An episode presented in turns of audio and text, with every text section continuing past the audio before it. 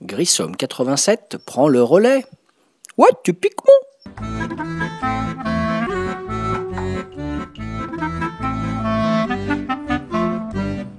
Bonjour les ludophiles et ludopathes, euh, David, alias Grissom, toujours sur le site de Ludolega. Aujourd'hui pour le podcast numéro 9, ça va être la suite de mon sixième podcast qui était l'Open Box Museum. Et donc là dans ce neuvième podcast, aujourd'hui je vais vous donner mes impressions après quelques parties. Voilà, c'est-à-dire expliquer les règles et puis vous donner des avis sur les sensations du jeu. Voilà, c'est parti Donc Museum, jeu d'Éric Dubus et Olivier Mélison édité chez Holy Grail Games, voilà, qui était issu d'une campagne Kickstarter, et donc que j'ai reçu cette année après euh, un petit peu d'attente, on va dire, mais les Kickstarter, faut jamais être pressé. Et donc j'ai reçu ça et je suis allé le récupérer. Donc euh, j'avais fait une open box, et là du coup, aujourd'hui, je vais vous expliquer un peu de quoi il retourne. Donc vous avez un grand plateau principal. Sur ce grand plateau principal, vous allez avoir une place pour mettre des piles de cartes, des piles de cartes qui correspondent à quatre continents. Donc vous avez des cartes rouges pour l'Asie, des cartes jaunes, marron pour euh, l'Afrique, Moyen-Orient, un paquet de cartes vertes qui correspond à l'Amérique et à l'Océanie, euh, Pacifique, pardon, et un paquet de cartes bleues pour l'Europe. Donc à l'intérieur de chacun de ces quatre paquets de cartes de ces quatre continents, vous allez insérer également plusieurs cartes qui s'appellent des cartes d'opinion publique, donc je vais expliquer à quoi elles servent. Voilà, et chaque, euh, chaque paquet de cartes de couleur, n'est-ce pas, a à l'intérieur trois civilisations différentes. Donc par exemple pour l'Asie, vous allez avoir les Chinois, les Japonais, euh, etc. Pour l'Europe, vous allez avoir les Romains, les Grecs, euh, les Celtes, si je me rappelle bien, oui c'est ça. Voilà, et donc en tout 12 civilisations qui se répartissent sur les quatre paquets de cartes. Donc sur le premier plateau principal, grand plateau, entre parenthèses j'insiste, il faut une grande table pour ce jeu. Voilà, parce qu'on y a joué surtout à deux là au début, mais franchement ça prend de la place. Donc en fait ce qui se passe c'est que vous avez donc le grand plateau principal avec les quatre paquets de cartes. Ensuite sur ce grand plateau principal vous avez une zone pour mettre les points de prestige. Les petits tokens qui servent de monnaie au jeu en fait, qui vont servir à différentes choses. Vous avez une place pour mettre euh, des jetons qui s'appellent les jetons d'opinion publique. Donc ça, je vais expliquer à quoi ça sert également. Vous avez également une pile de cartes qui s'appelle les cartes à la une. Et à côté du plateau, vous avez également euh, une pile de cartes qui s'appelle les cartes experts. Sur le plateau principal, vous avez également encore des cartes, décidément les cartes faveurs, qui ont un dos violet, celle-ci. Voilà. Donc, au début du jeu, comment ça se passe? Au début du jeu, chaque joueur va recevoir un plateau individuel. Le plateau individuel représente l'intérieur d'un musée. Donc vous avez une face qui est la même pour tous, voilà, pour le jeu, pour débuter, on va dire. Et au dos, vous avez un nouveau musée, exemple au dos du musée de Paris, vous avez le musée de Madrid. Et au dos, vous avez des musées avec des départs asymétriques et des configurations de galeries qui sont différentes. Voilà. Parce que je rappelle que muséum, vous allez poser des cartes en fait pour construire des collections et apporter des objets dans votre musée pour les exposer et gagner plein de points de victoire. Donc en fait le plateau individuel, vous allez avoir votre plateau individuel, un petit marqueur qui va servir à marquer vos PV sur la piste qui se trouve autour du plateau principal. Voilà, et vous allez partir avec une carte de chaque continent. Donc une carte Asie, une carte Océanie, euh, Pacifique, euh, une carte Pacifique Amérique, une carte Europe et une carte Moyen-Orient, Afrique. Voilà, une carte de chaque continent, plus une carte faveur. Alors les cartes faveur, elles ont un dos violet. Donc les cartes faveur, c'est des petits bonus, euh, principalement. Enfin, je vous dévoile pas trop, mais c'est des petits bonus, euh, payer moins cher certaines cartes, etc. Enfin bon, des choses comme ça. Et vous allez partir également avec une carte mécène. Celle-là, elle a un dos jaune. Donc en fait la carte mécène c'est une carte, un objectif personnel et qui va permettre de scorer à la fin si vous remplissez certaines conditions. Voilà. Donc comment ça se passe un tour de jeu à Muséum? Donc Muséum, tour de jeu, il y a ce qui s'appelle le joueur actif. Donc le joueur actif, c'est celui qui est en train de jouer. Donc le joueur actif, il peut faire deux phases de jeu. Première phase, le joueur actif va prendre une carte. Il va prendre une carte parmi les 8 qui sont disponibles. Donc sur le plateau principal, vous avez deux cartes de disponibles pour l'Asie, pour l'Afrique Moyen-Orient, pour l'Europe et pour l'Amérique Pacifique. Voilà, donc vous avez 4 x 2, 8 cartes disponibles. Donc la première action du tour du joueur actif, c'est de piocher une carte et de la mettre dans sa main. Donc ça c'est pas compliqué, on pioche une carte, on la met dans sa main. Pendant ce temps-là, euh, immédiatement, le joueur qui n'est pas euh, dans le tour actif peut, s'il le souhaite, prendre une carte également, voilà, sur le plateau principal pour la rajouter à sa main. Ce faisant, s'il fait ceci, il va faire gagner un point de prestige à son adversaire et l'adversaire le, prendra dans la réserve, le point de prestige. Voilà comment ça se passe. Donc ça c'est très rapide, on prend une carte et potentiellement le joueur qui n'est pas actif peut en prendre une lui aussi. Voilà. Ensuite, deuxième phase, c'est ce qu'on appelle la phase d'exploration. Euh, pardon, oui, la phase oui, c'est ça. Donc vous avez, je, je sais plus d'ailleurs, j'ai plus le nom sous les yeux, excusez-moi. Donc la première phase, en fait, vous prenez une carte. Et la deuxième phase, donc soit vous allez poser dans votre musée, ou vous allez faire ce qui s'appelle un inventaire. Alors comment ça se passe? Bah, en fait, vous avez les cartes dans votre main. Vous avez droit maximum d'avoir 7 cartes dans votre main. Voilà. Donc, euh, euh, en fait, si vous, euh, les cartes ont une certaine valeur, un point de victoire qui est indiqué dans le coin à gauche de la carte. Exemple, une poterie qui va coûter 5.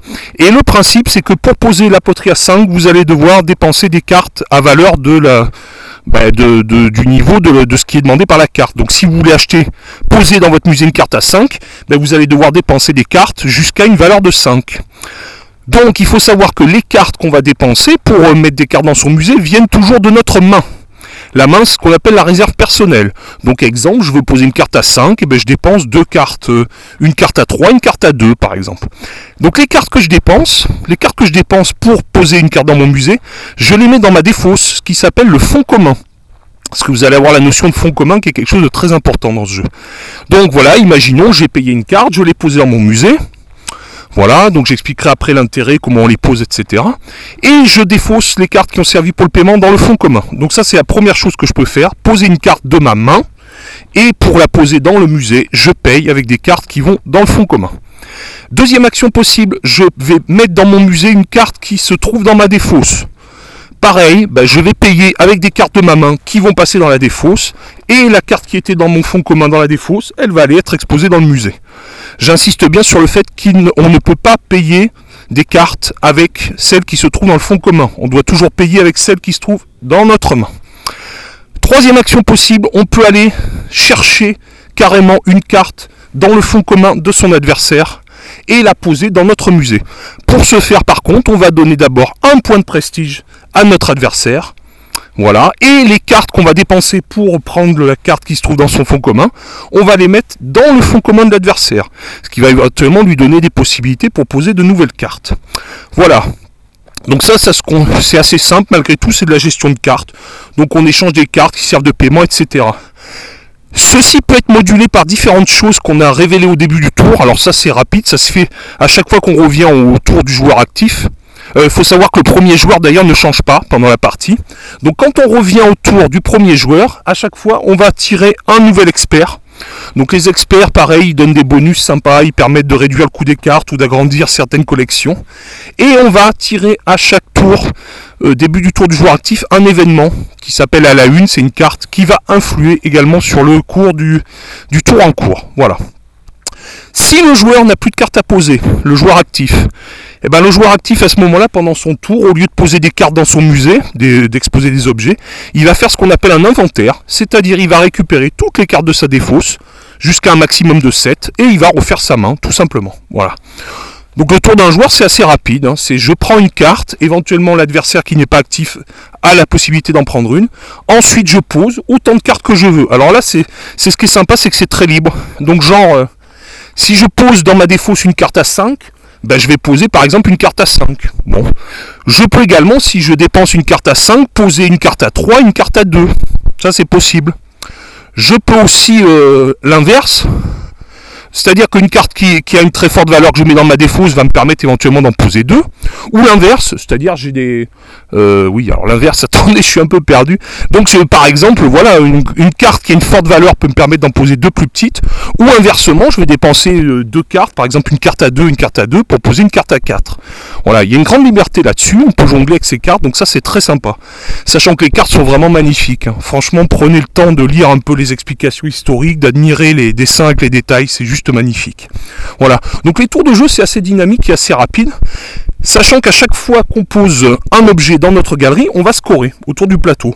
Donc on va scorer un point, deux points, trois points, maximum de 5 points. Sachant que si je pose une œuvre à 5, ce qu'on appelle un chef-d'œuvre, immédiatement je vais gagner un petit point de prestige.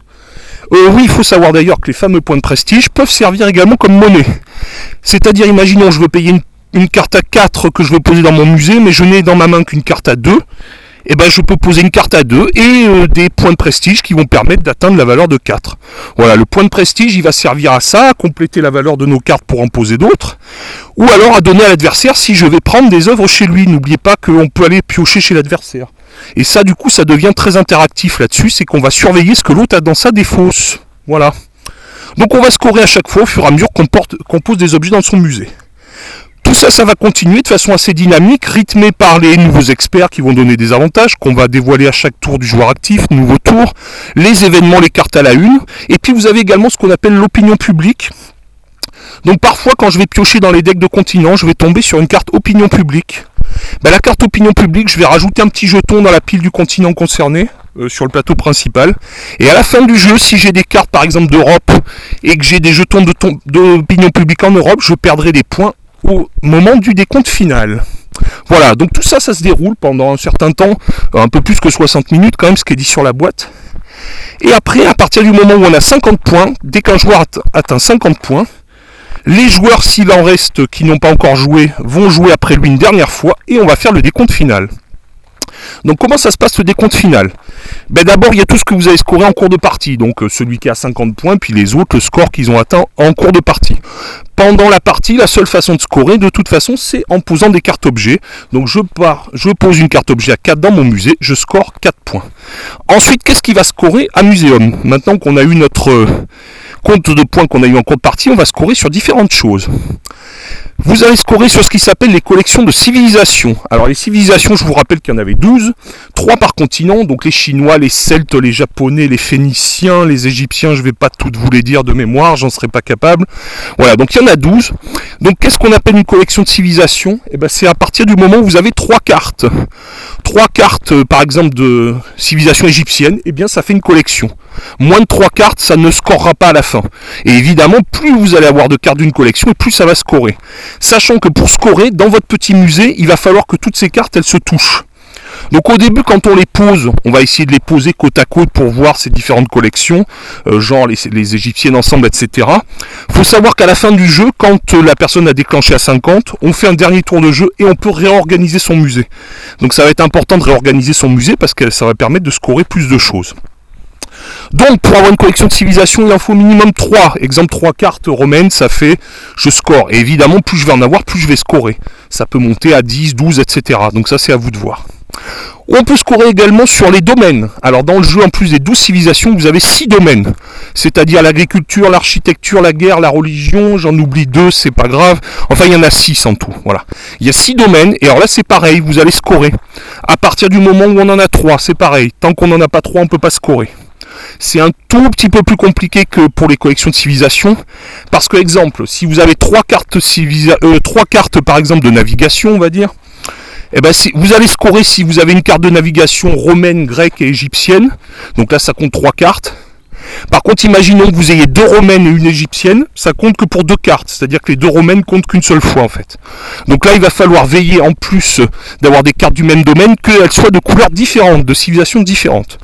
Donc on va scorer sur ça, on va scorer sur les collections de civilisations, et on va scorer éventuellement sur notre carte mécène, la fameuse carte jaune qu'on avait choisie au début, qui est un objectif euh, privé pour chaque joueur du genre, bah, vous allez scorer des PV supplémentaires si vous avez, je sais pas moi, 12 cartes de civilisation romaine ou 6 cartes de 6 cartes de culture et 4 cartes de religion. Enfin, il y a tout un tas de conditions différentes.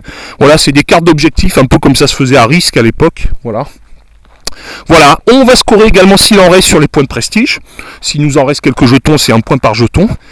Et enfin, on va déduire les malus éventuels avec les jetons d'opinion publique s'il nous reste des cartes dans notre défausse. Voilà, voilà un peu pour un résumé euh, assez succinct des règles, on va dire.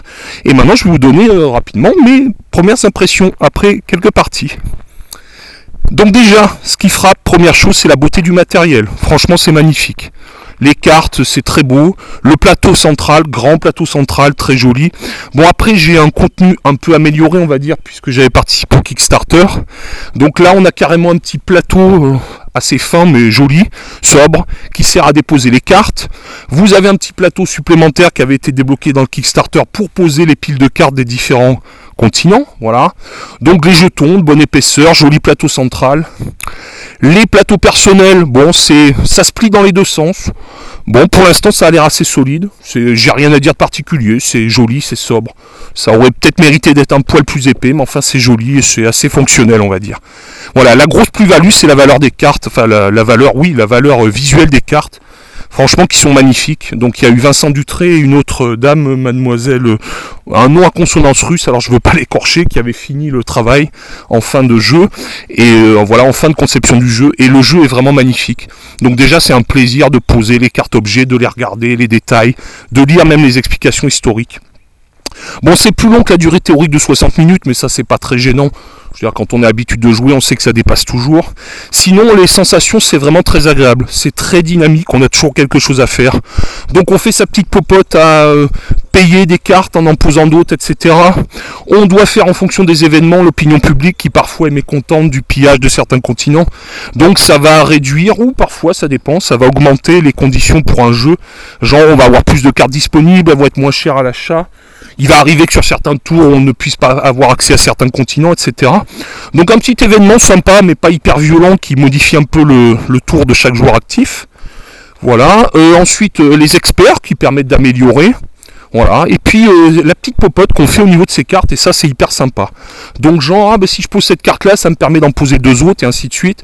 la différence entre je prends dans ma main et je pose de ma main, ou je prends dans ma défausse en payant toujours depuis ma main et je repose dans le musée, ou encore mieux, je vais aller piquer une carte chez le copain, donc il y a quand même une phase d'interaction qui est sympa, par rapport au fait déjà de bah, celui qui joue le premier, bah, il va prendre telle ou telle chose. Bon, il faut savoir que avant de jouer le tour actif du joueur suivant, on va renouveler, mettre des nouvelles cartes continent, mais enfin voilà, donc euh, il y a interaction aussi au fait d'aller effectivement prendre chez le voisin des cartes, etc. Donc c'est rapide, franchement c'est rapide, c'est fluide, ça se joue très rapidement, franchement une fois qu'on a fait une, une, ou deux parties, on revient plus du tout aux règles, c'est quand même ultra simple. On est dans du familial, mais un peu un peu corsé dans le sens que il y a quand même une jolie prise de tête sur l'agencement de son musée à la fin. Parce que je vous rappelle que ça ne score que si toutes les cartes d'une collection de civilisations ou de domaines sont adjacentes. Donc là, on va se prendre la tête pour bien les agencer de telle façon que, ah oui, alors attends, il faut que je score mes cartes romaines. Oui, mais cette carte romaine, elle doit être aussi dans la collection de navigation. Donc on va organiser tout ça et c'est très sympa. Sachant que oui, dernière chose que j'avais oublié, en plus du scoring des civilisations, des domaines et de la carte mécène, de la carte objectif, vous pouvez aussi scorer si vous avez rempli votre grande galerie. Donc c'est une zone qui est matérialisée par une couleur sur votre plateau personnel. Et également si vous avez posé euh, toutes les œuvres, c'est-à-dire rempli tout votre musée. Alors là c'est pareil, vous allez scorer du bonus. Voilà, franchement assez conquis par, cette, par ces premières parties parce que c'est assez léger, mais quand même il y a possibilité de faire quelques jolies petites réflexions et des petites combos sympas. Voilà, c'est rapide, c'est assez fluide. Bon, ça reste familial, un peu, un peu plus costaud par exemple que certains jeux familiales. Euh, genre, euh, j'ai pas d'exemple précis en tête, mais on va dire que c'est du familial un peu corsé, quoi. Voilà. Je pense qu'après, clairement, ça va devenir expert. Par contre, quand on va rajouter les extensions. Bon, en fait, oui, les extensions, ben, dans la campagne Kickstarter, ça en a débloqué quelques-unes. Donc, vous avez extension archéologue, une extension exposition universelle, une extension marché noir et une extension euh, Cthulhu. Sachant qu'il y avait également dans le Kickstarter des mini-extensions débloquées dans la boîte de base. Euh, boîte de base améliorée, les crânes de cristal, des assistants, etc. Donc, c'est un jeu qui va avoir quand même une jolie rejouabilité probablement et qu'on va bien pouvoir enrichir au fil des parties. Donc, ça, c'est pas négligeable et ça fait toujours plaisir. Voilà, ben, écoutez, j'espère que vous prendrez plaisir à jouer à ce muséum. Moi, en tout cas, j'en ai pris beaucoup et je vais continuer à y jouer avec les copains ou en famille. Je vous dis à bientôt pour de nouveaux jeux et un nouveau podcast, et toujours sur le site de Ludo le gars.